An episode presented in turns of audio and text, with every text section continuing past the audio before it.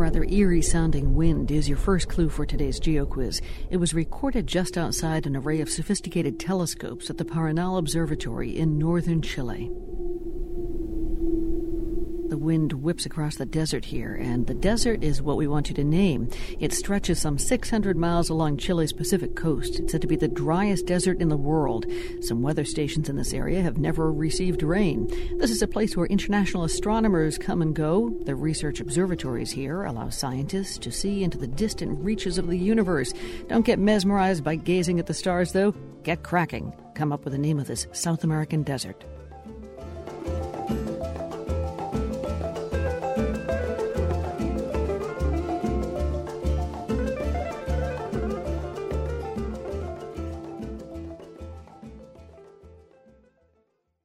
I'm Lisa Mullins, and this is The World. A remote, high altitude desert in Chile is the premium place to gaze up at the night sky. There's no urban light pollution to dim the view of stars and galaxies. The Atacama Desert is the answer to our GeoQuiz today. It's home to a cluster of telescopes and observatories, including the Paranal Observatory.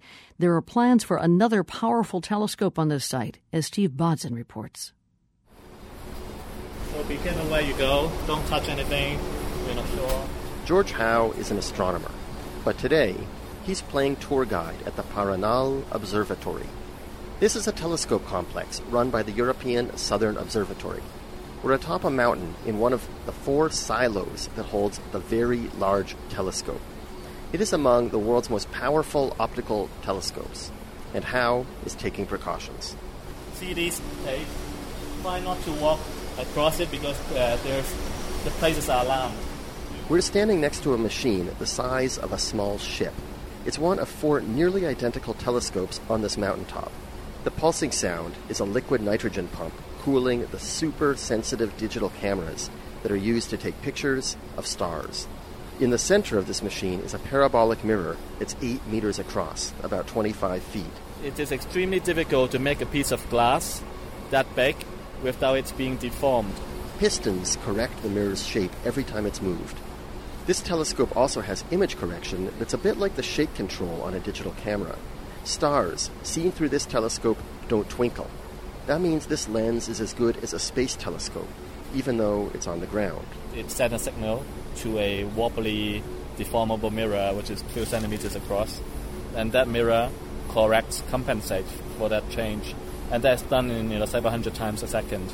And so the light bouncing off that mirror would be perfect, or near perfect. Under the telescopes, mirrors are calibrated to the nanometer, allowing astronomers to combine the light from two or more telescopes into a single image.